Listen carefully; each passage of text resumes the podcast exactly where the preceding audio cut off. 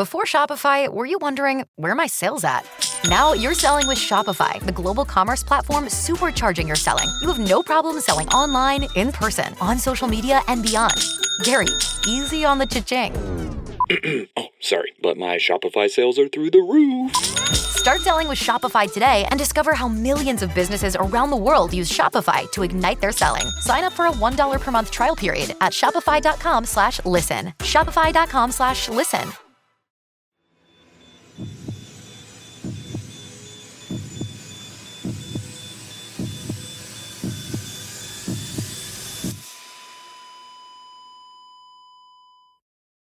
Our episodes deal with serious and often distressing incidents. If you feel at any time you need support, please contact your local crisis centre. For suggested phone numbers for confidential support, please see the show notes for this episode on your app or on our website.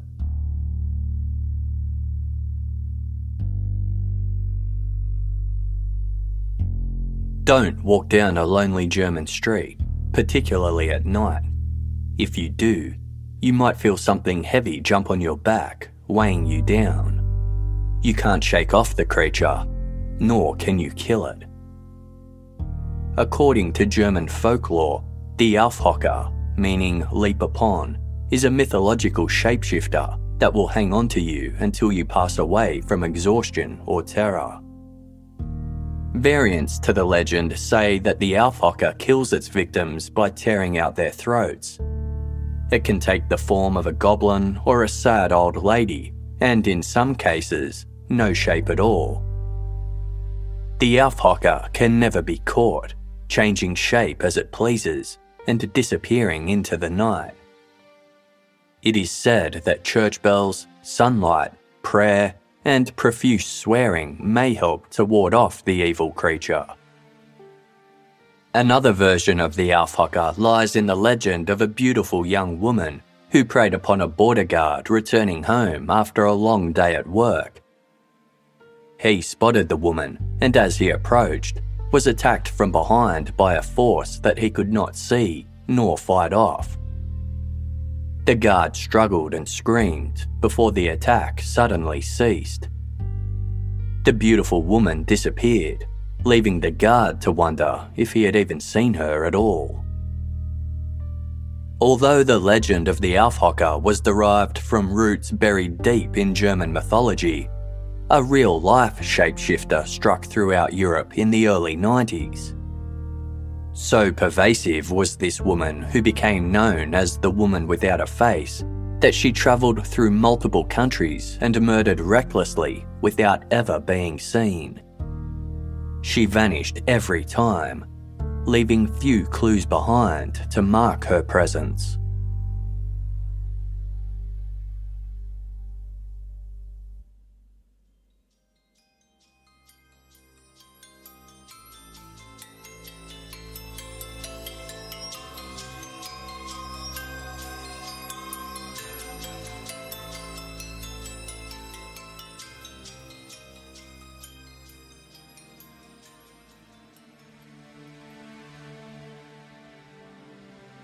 Lieselotte Schlenger was going about her morning as usual on May 23, 1993. The 62 year old retired church warden lived alone in the German town of Idar Oberstein, 700 kilometres southwest of Berlin. Lieselotte made some lemon cakes and placed them in the oven to cook in preparation for any house guests that might visit. On her kitchen table lay a bouquet of flowers tied neatly together with metal wire. Three days later, Lieselotte's neighbour arrived at her home to chat over a cup of tea. She knocked on the front door. There was no answer. Finding a way inside, the neighbour came across Lieselotte's body on the floor. Flowers littered the kitchen table. Around Lieselotte's neck was the metal wire that had been used to bind them. She had been strangled with such force that the wire was embedded into her throat. The brutality of the murder, coupled with the strength needed to overpower the victim and inflict her injuries, led police to assume that Lieselotte's killer was a man. A thorough examination of the crime scene uncovered little in the way of evidence. The wire was common, available for purchase from many hardware stores. No foreign fingerprints or footprints were left behind by the killer. While left unharmed, Lieselotte's Yorkshire Terrier didn't make a peep around the time of the attack, which occurred on the morning she was found or the day prior. This led to speculation that Lieselotte knew her killer or otherwise welcomed them inside, unsuspecting of any danger. Several items were taken into evidence, including a brightly coloured floral teacup that was sitting out in Lieselotte's kitchen. A neighbour reported who they thought resembled a salesman leaving Lieselotte's house in the days before her body was found.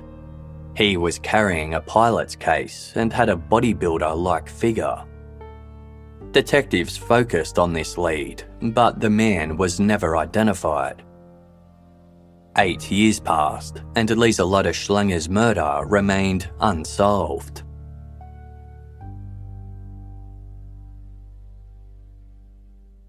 On March 26, 2001, 61 year old Josef Walzenbach was alone at his home in Freiburg im Breisgau, 300 kilometres south of where Lieselotte Schlenger was murdered. Josef lived alongside a small shop where he dealt antiques.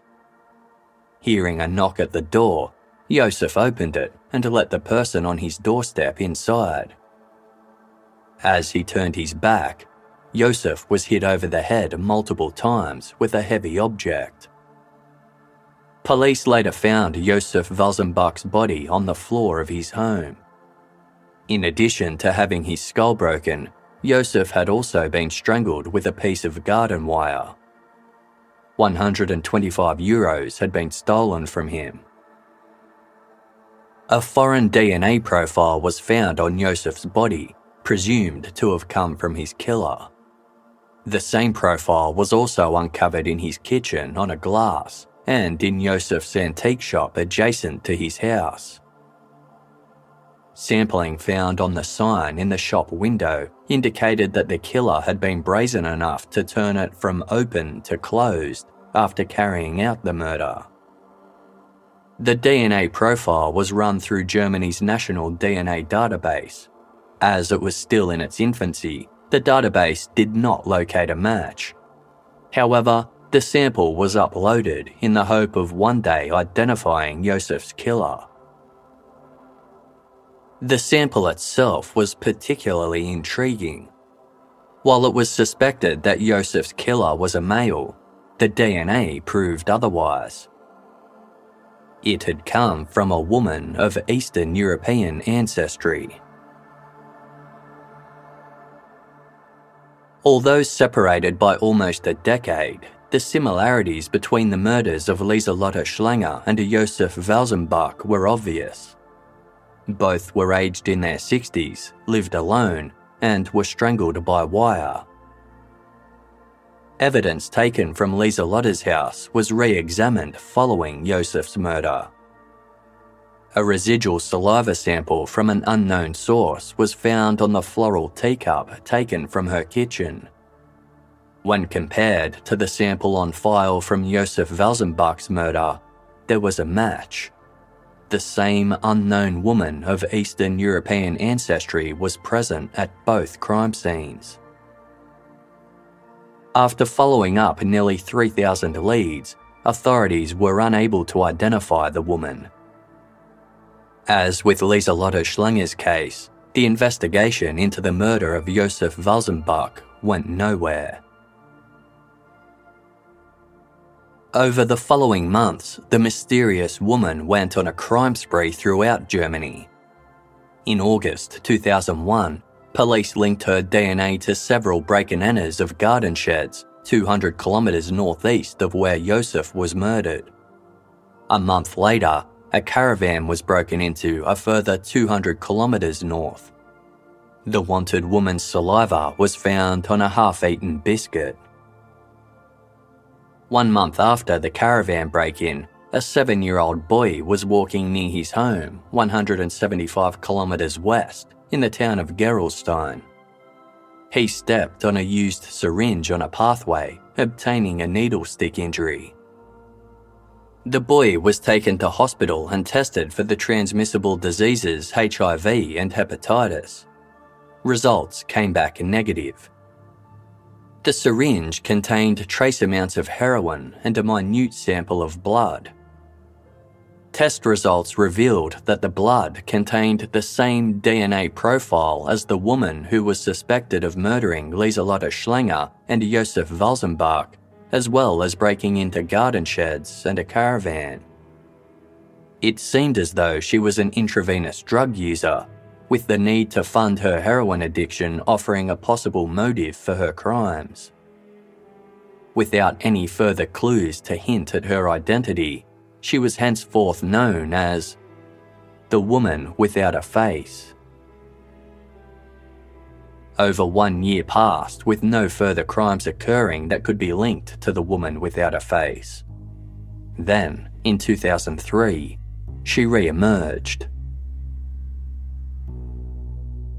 220 kilometres east of where her used syringe was found in Gerolstein lies the bustling town of Dietzenbach, on New Year's Day 2003, Dietzenbach police were called to a break in at a downtown office building. Nothing much was stolen aside from some loose change. However, DNA recovered from the crime scene matched the woman without a face. She had returned after 15 months of inaction. A high profile prosecutor who liaised with the police spoke of the Dietzenbach break in telling reporters. It was a professional job. She left no fingerprints, but she did leave a scraping of skin, and that was enough to pin the job on her.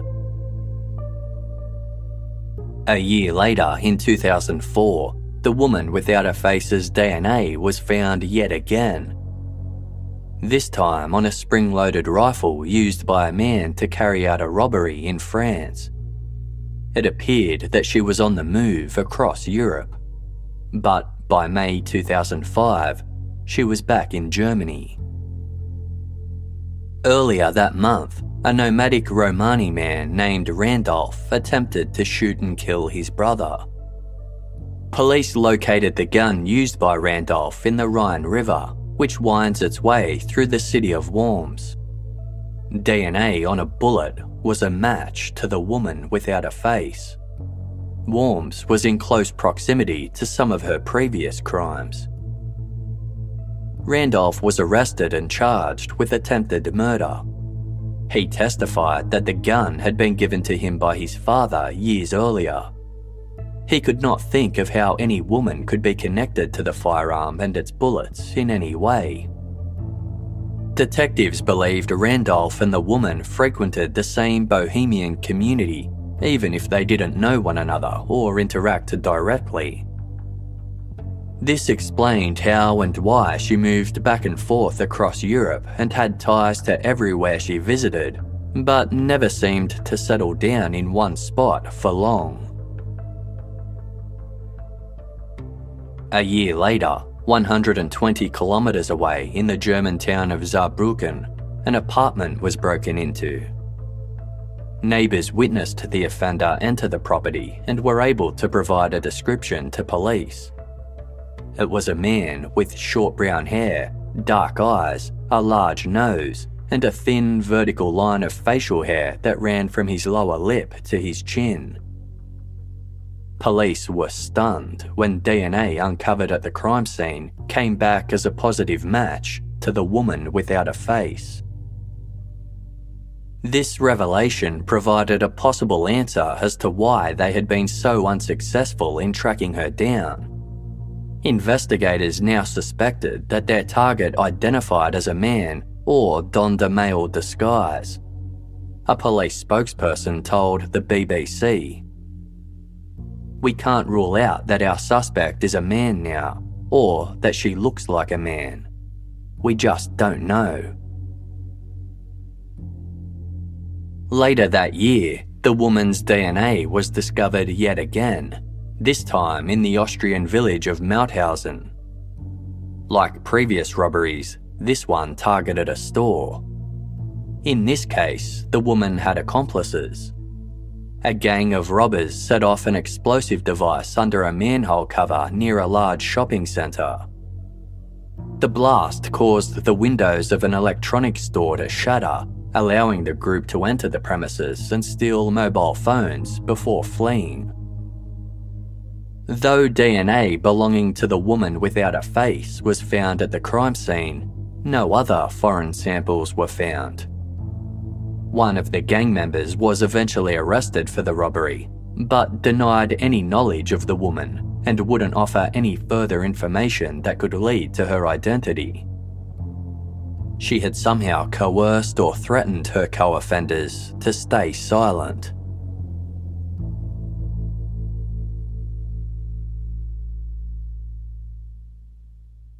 Michelle Kiesewetter grew up in the small German town of Oberweisbach, 350 kilometres southwest of Berlin.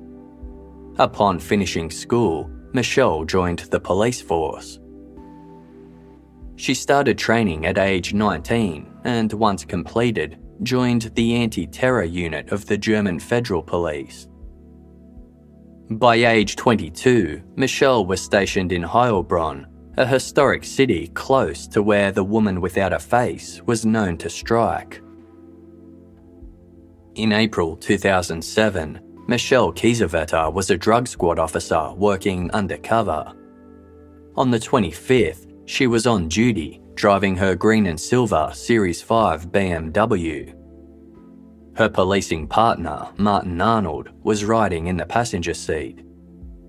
Just before 2 pm, the pair stopped for lunch. They pulled into a Theresienwiese in Heilbronn an open space used for flea markets and festivals that served as a parking lot when not in use. A short time later, witnesses heard multiple gunshots ring out from the parking lot. First responders found Michelle lying on the ground outside her BMW. She had been shot dead, execution style. Martin had also been shot in the face, with a bullet lodging behind his right eye. He was lucky to survive. After waking from a month long coma, Martin revealed that he couldn't recall anything in the lead up to the attack. A special task force titled Special Commission Parking Lot was established to investigate the shooting of the two police members officers set up a dragnet, registering any vehicles within a certain radius of the crime scene in the hope that it would reveal any leads, while a forensics team went through Michelle's BMW. Both Michelle and Martin's service weapons and handcuffs were missing, presumed stolen by their attacker.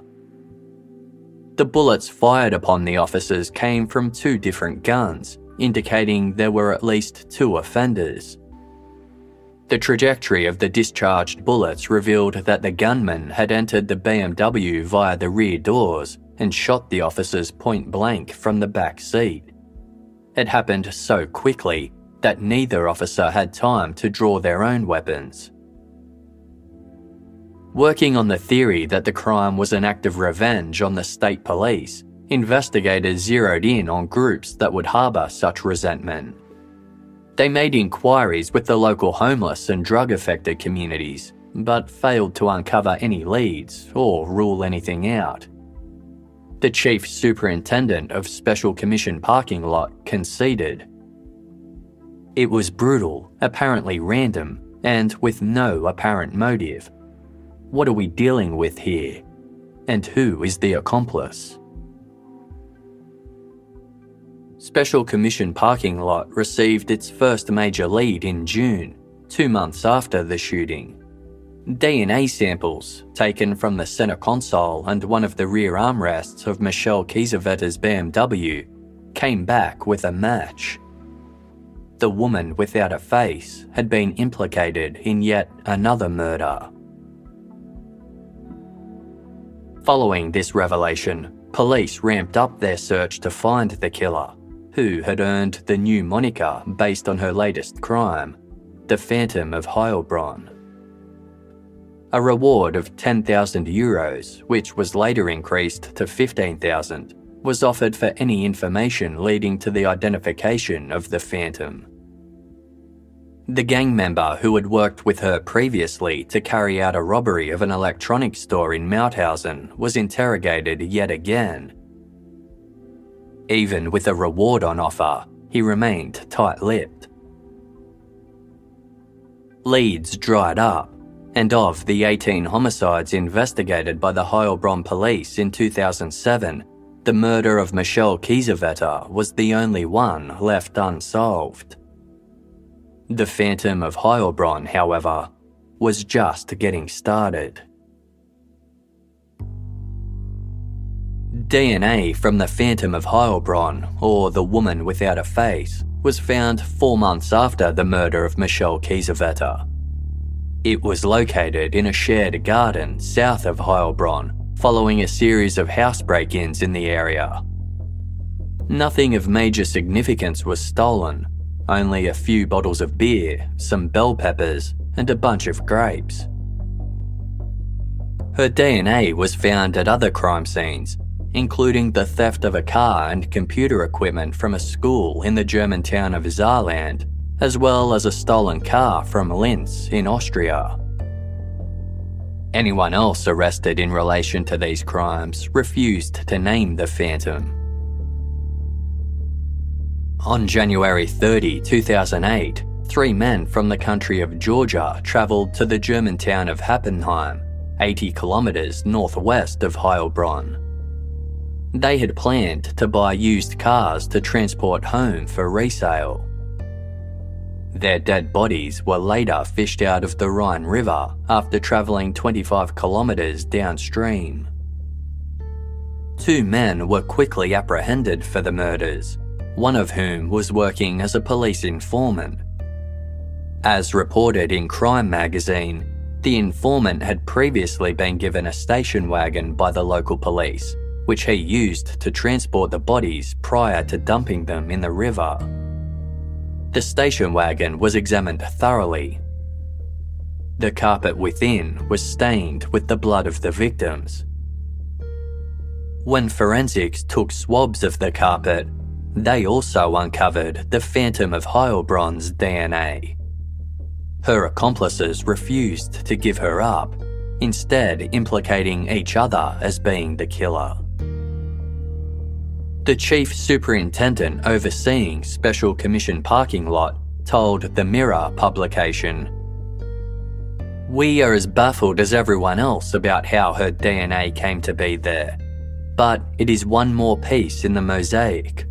All criminals, no matter how deadly or how clever, all slip up eventually. We just hope we catch her before she kills again.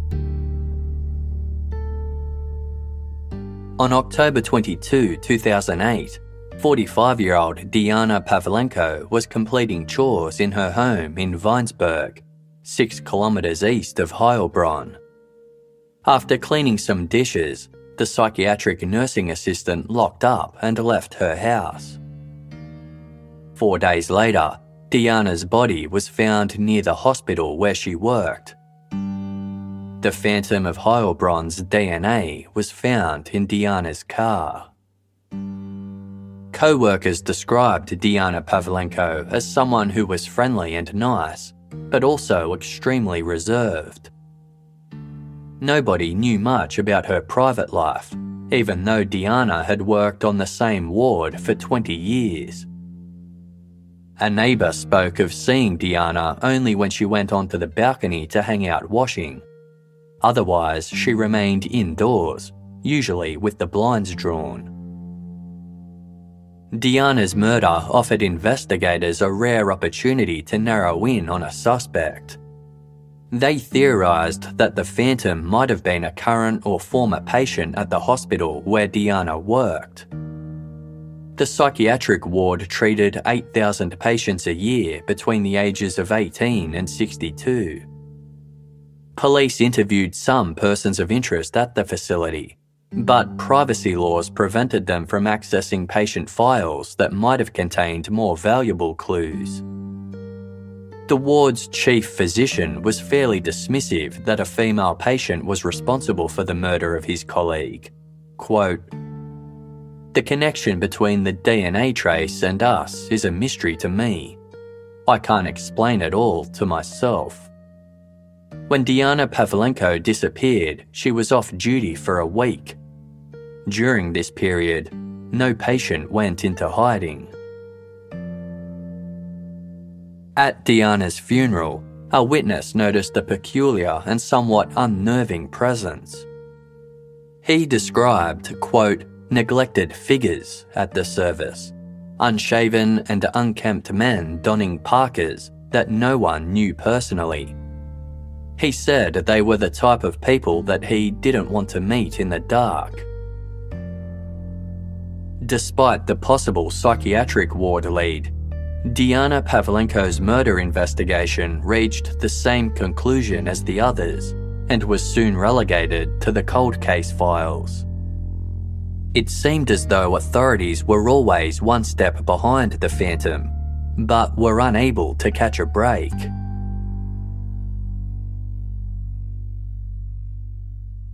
By the end of 2008, the Phantom of Heilbronn had been on the run for over 15 years.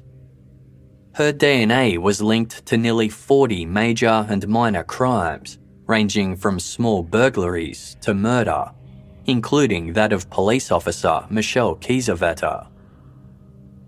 The Phantom's crime spree spread across Central Europe, with Germany her most popular location to strike. But she had also been linked to over a dozen crimes in Austria, another one of her frequent destinations.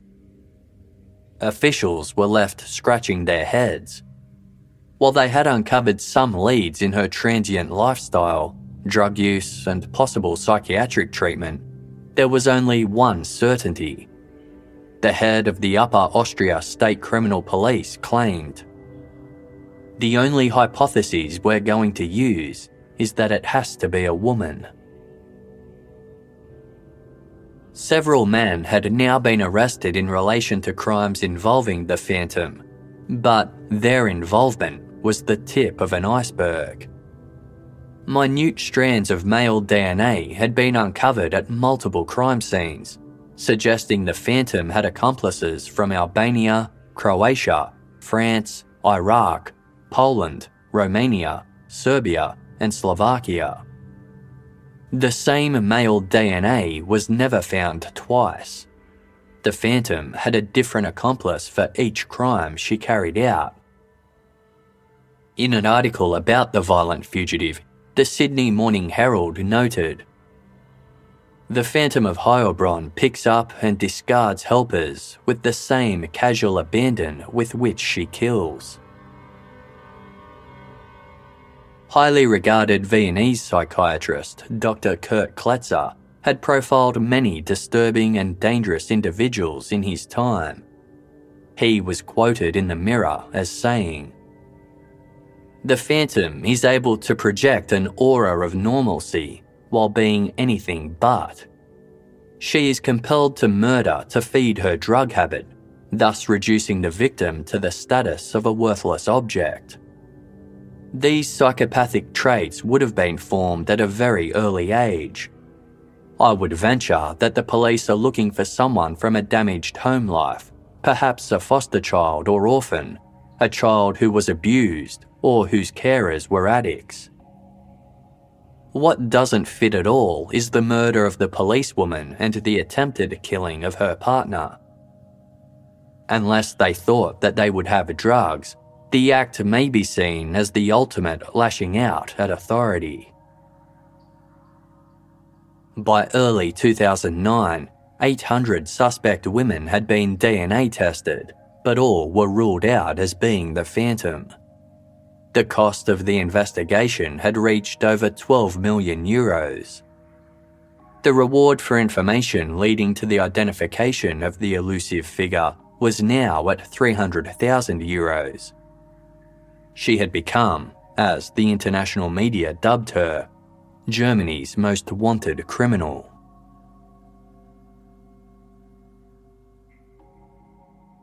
In March 2009, a badly burnt male corpse was discovered in France along the French German border. Disfigured beyond recognition, French authorities thought that the body belonged to an asylum seeker who had been missing for seven years. They attempted to identify the man by matching his fingerprints to those on his asylum application paperwork, but his fingers were so burnt that his prints could not be obtained. Alternatively, authorities swabbed his asylum seeker paperwork, hoping that minute traces of DNA from his fingertips would still be present on the paper.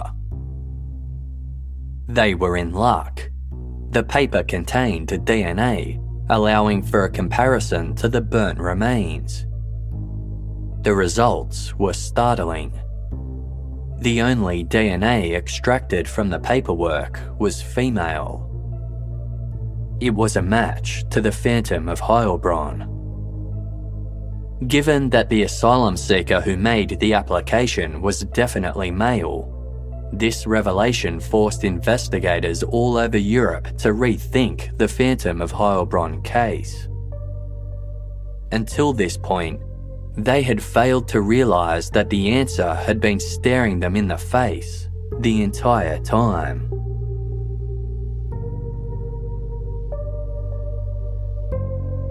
With LinkedIn Jobs, we tap into a network of more than a billion professionals to help you find quality professionals quickly and easily for any role you need. Marketing wizards? Found them. Software engineers? Found. That project manager I could never seem to hire? And found. LinkedIn Jobs quickly matches your roles with candidates with the right skills and experience. In fact, 86% of small businesses get a qualified candidate within 24 hours. Post your first job for free and get started at linkedin.com slash spoken. That's linkedin.com slash spoken. Terms and conditions apply.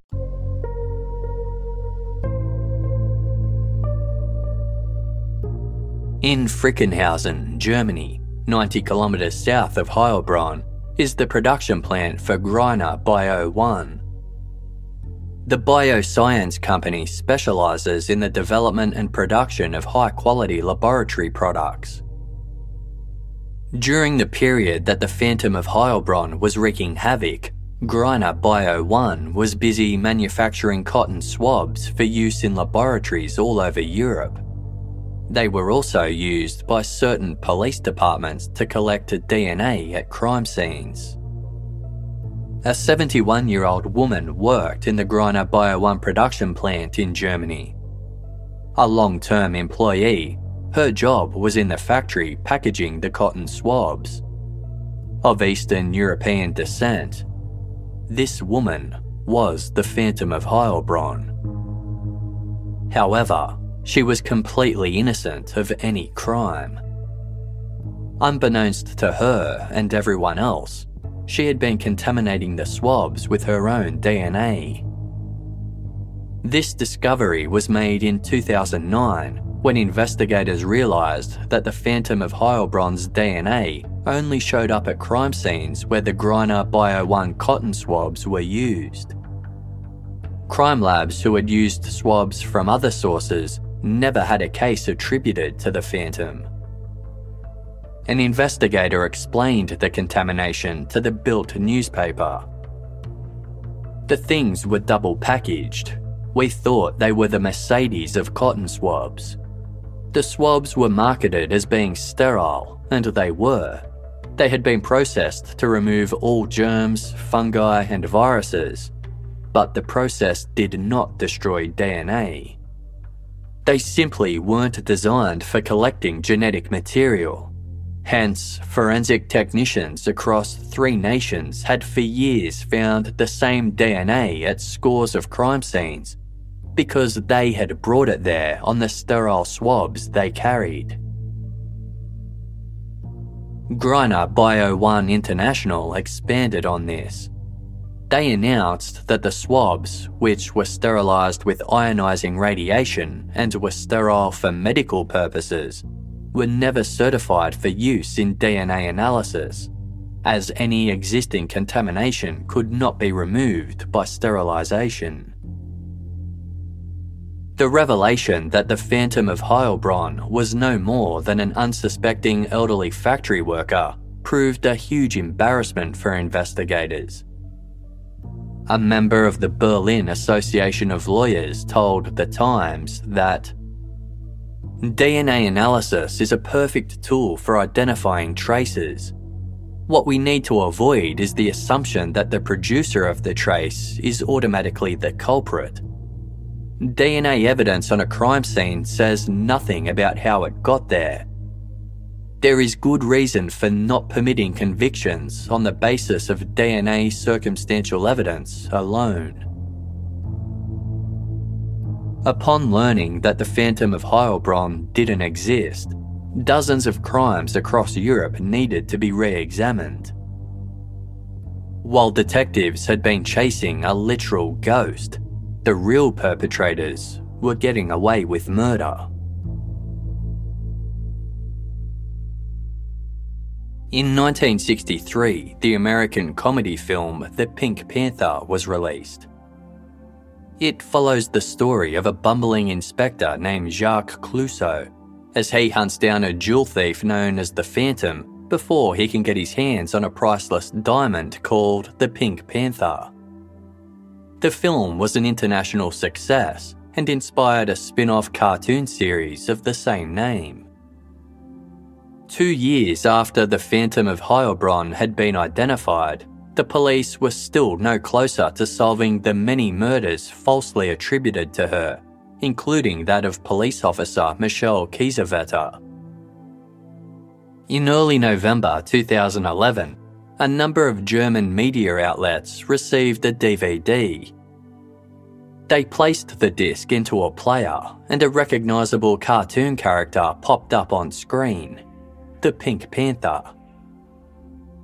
As reported in The Guardian, the DVD started with the Pink Panther strolling through an unknown city with the show's iconic music score playing in the background. The Pink Panther then bombs a grocery store. Suddenly, real news footage taken in 2001 of a shop being bombed in Cologne, Germany, flashed on screen. The disturbing video continued with the Pink Panther watching television as horrific images of real murder victims and the associated crime scenes were shown one after the other. Just before the conclusion of the DVD, the Pink Panther could be seen reclining in a chair as he watched media footage from the funeral of police officer Michele Kiesewetter. Then, the image of a firearm appeared on screen. It was Michele's service weapon, stolen from her by her killer immediately after her murder. The DVD ended with an exasperated Pink Panther pointing to a sign on the screen that featured the words National Socialist Underground.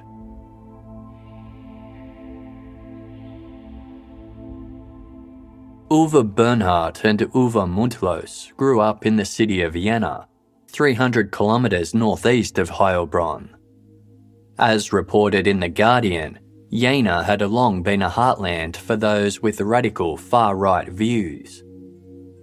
The youth club where Böhnhardt and Mundlos met as teenagers served as a location where young people could find others with extremist right wing views. When Beate Zschäpe became a member of the same club, she and Uwe Mundlos quickly fell in love. On her 19th birthday, Zschäpe met Uwe Böhnhardt and developed strong romantic feelings for him also, initiating a love triangle between the group.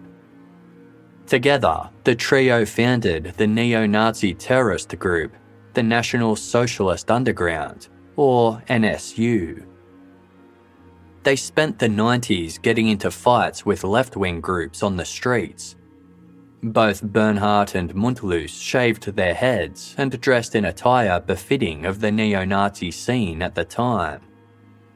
As reported in The Guardian, they visited the Buchenwald concentration camp memorial dressed in homemade SS uniforms and invented a board game in which the winner was the person who had sent the most Jewish people to concentration camps. Böhnhardt, Mundlos, and Zschäpe all came from well respected families. Their parents treated their children's interest in neo Nazism as a passing phase, but it was far from a hobby. It consumed every aspect of the three teens' lives. They even worked in a store that sold Nazi paraphernalia under the counter. The NSU were just getting started. In April 1996, Böhnhardt hung a doll torso with the word Jew and a Star of David off a motorway bridge.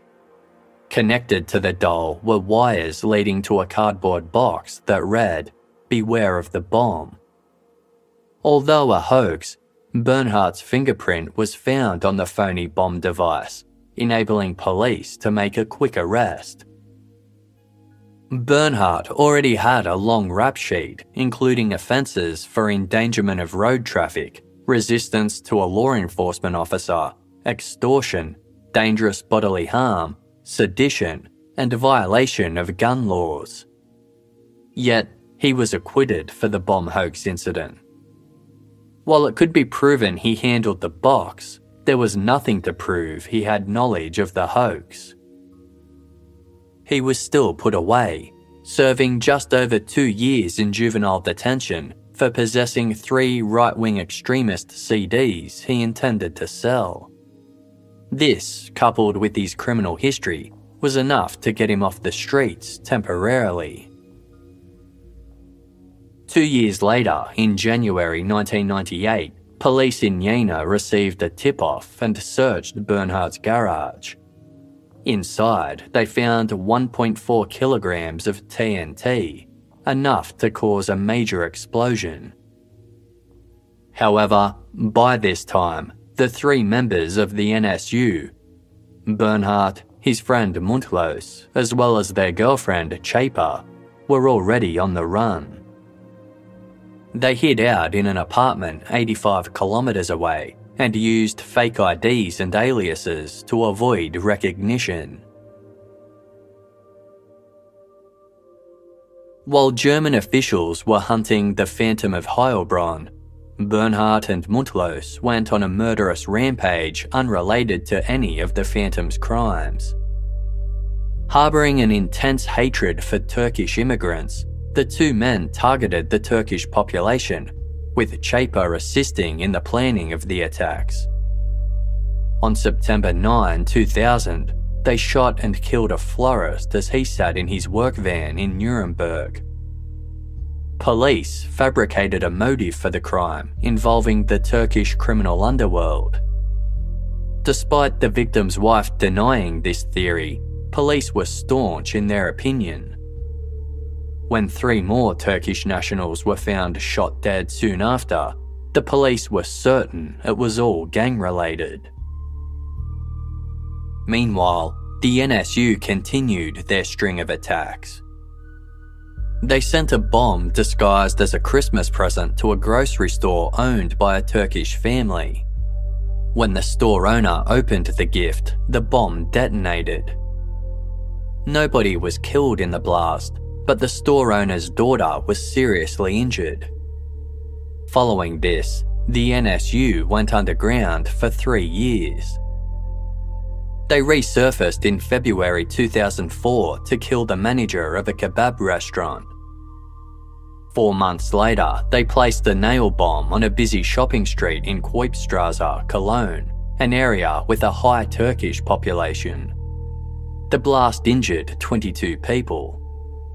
Over the following two years, three more Turkish men were murdered. Police were well aware of the pattern, but were adamant it was an internal conflict. Another shooting in June 2006 was believed to be related, but as the victim was of Greek German heritage, investigators could not be certain. All of the shootings committed by the NSU were the same in that they were all done in an execution style manner. The victims were shot in the face while looking directly at their killer. The firearm used was a CZ 83 semi automatic pistol. Police efforts to narrow in on the offenders were hampered by their ongoing assumption that they were members of the Turkish criminal underworld. They maintained this belief despite evidence of the contrary. Two of the murders took place near police stations, something the underworld would avoid at all costs. Witnesses reported two men of German or Eastern European appearance fleeing the scenes of the shootings on pushbikes. Furthermore, the murders took place when the victims were breaking their regular routine, implying they were opportunistic, not premeditated. Although a right wing terrorist group was briefly suspected by the police, it wasn't until the Pink Panther DVD emerged when the perpetrators were formally identified as the National Socialist Underground. On November 4, 2011, Uwe Böhnhardt and Uwe Mundlos donned gorilla masks and attempted a robbery in the East German city of Eisenach. Robberies were the pair's means of funding the NSU. Their efforts failed, and the pair were forced to flee on their bicycles. They took shelter in a caravan Böhnhardt had rented, where they'd wait until the heat died down. The two men were completely unaware that they had been covertly tailed from the scene of the botched robbery to their current whereabouts. Upon realizing they were surrounded, Böhnhardt and Mundlos made a pact after setting the caravan on fire, Mundlos shot Böhnhardt fatally in the head before turning the gun on himself.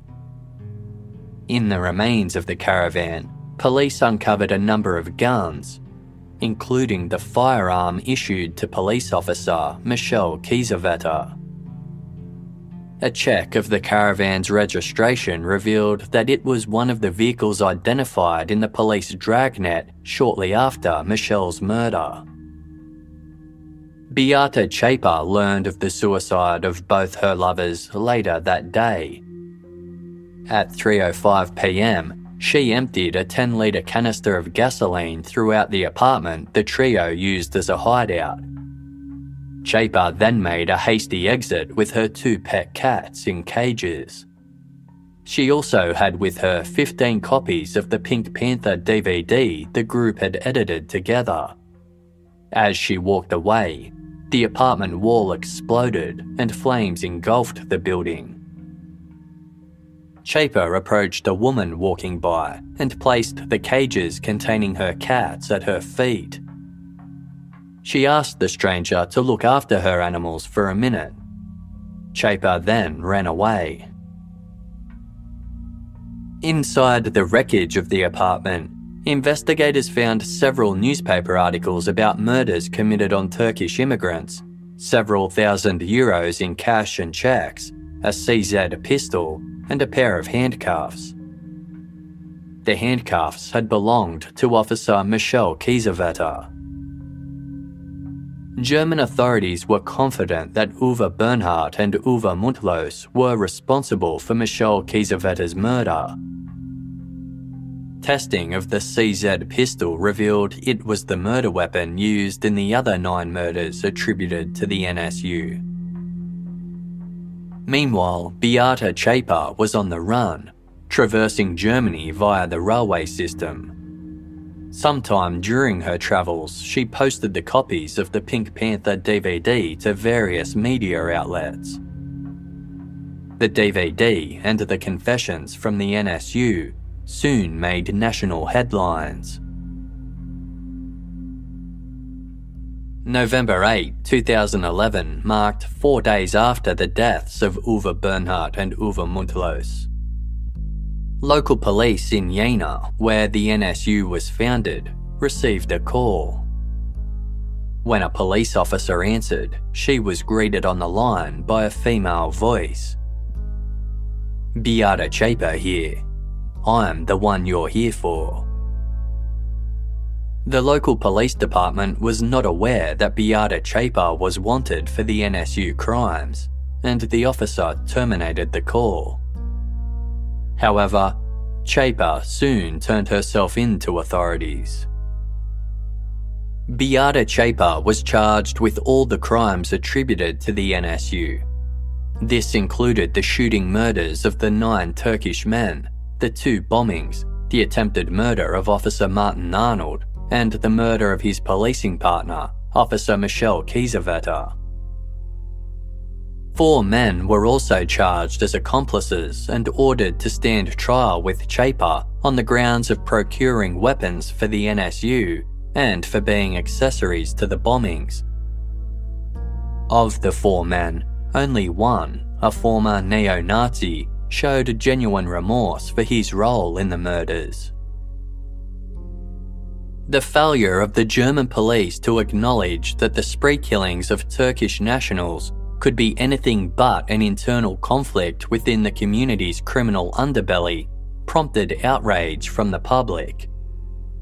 German police were even accused of turning a blind eye to right wing extremists. This level of ignorance enabled the NSU to function unabated for 13 years. In response to the criticism, the president of the Federal Intelligence Agency, as well as several other high ranking security officials, resigned from their positions. The informal title of the investigation into the crimes, the Kebab murders, was also criticised for being deeply offensive to the Turkish community. Only two of the victims worked at kebab shops, and even so, the racial and comical undertones of the name were obvious. It did little to depict the seriousness of the crimes and the grief of those impacted causing an overall dismissiveness of the growing threat by the mainstream media and those of other creeds. The trial against Beate Zschäpe and her four accomplices began in 2013, overseen by a panel of judges only. Neo Nazis packed the courtroom and loitered outside, with publication The New Republic commenting that it gave the trial a menacing presence. Zschäpe barely spoke, leaving her attorney to communicate on her behalf through lengthy pre written statements. Those called to give evidence on behalf of the defence attempted to slow proceedings as much as possible. Victims' families, who had hoped for some answers as to why their loved ones had been targeted, were left largely in the dark. In closing arguments, Beate Zschäpe's legal team argued that she had once been a Nazi, but had changed her ways shortly after the NSU began their attacks. Therefore, she was no longer a part of the National Socialist underground when Uwe Böhnhardt and Uwe Mundlos began their crime spree against the Turkish community. Rather, she was just their roommate. As German law required at least three consenting people to form a group, the defense argued that their client could not be held responsible for the actions of two people if she didn't associate with them as a group. The prosecution argued that Zschäpe knew exactly what she was doing and was always an active member of the NSU, stating, the motive of all these crimes was a far right ideology. The fever dream of a country free of foreigners and the intention to shake this free, friendly country in which we live to its core in order to prepare the ground for a disgusting Nazi regime. The trial lasted 437 days and involved 73 separate lawyers and hundreds of witnesses. All defendants were found guilty. Sentences for Zschäpe's four accomplices ranged from two and a half to 10 years prison. Zschäpe received a life sentence with particular gravity this means she can apply for parole after serving 15 years jail time, but will be unlikely to receive it. Although it couldn't be proven that Zschäpe had been at any of the crime scenes, the judges concluded that she was aware of and contributed to the killings, that were designed to spread fear and insecurity among immigrant communities. Not everyone was convinced that the deaths of Uwe Böhnhardt and Uwe Mundlos and the imprisonment of Beate Zschäpe marked the end of the National Socialist Underground. The NSU Watch, an alliance of anti fascists and anti racists dedicated to tracking the NSU movement and imparting knowledge about neo Nazis, commented The court is desperately maintaining that the NSU is a thing of the past, that right wing terrorism no longer exists. The results of the main hearings, the inquiry committees, and our own research show that the NSU is a network. It still exists, and it was not a group of three loners. We will persist until the families, the public, and we all know the identities of all the NSU supporters, and until they've been held accountable. We want justice. Lawyers for Beate Zschäpe lodged an appeal, which has yet to commence. The reason why the NSU targeted police officers Michele Kiesewetter and Martin Arnold remains a mystery. The notion that they were targeted for their service weapons or seized drugs, although readily accepted in the beginning, lost traction over time. One other theory has since emerged that helps shed a light on why the offenders stepped out of their typical racially motivated MO and targeted two police officers. Michele Kiesewetter had a cousin named Anya who was also a police officer. As reported on the World Socialist website, in 2014, Anya told a parliamentary committee that her daughter, who was Michele's cousin, might have had ties with a neo Nazi group named Blood and Honor. Anya also admitted having links to the far right scene in the past, including supporters of the NSU. She stated that her father, who was a police officer, and her husband, a security officer, also had ties to neo Nazi groups. The inquiry concluded that perhaps Michele Kiesewetter knew too much about the workings of the NSU.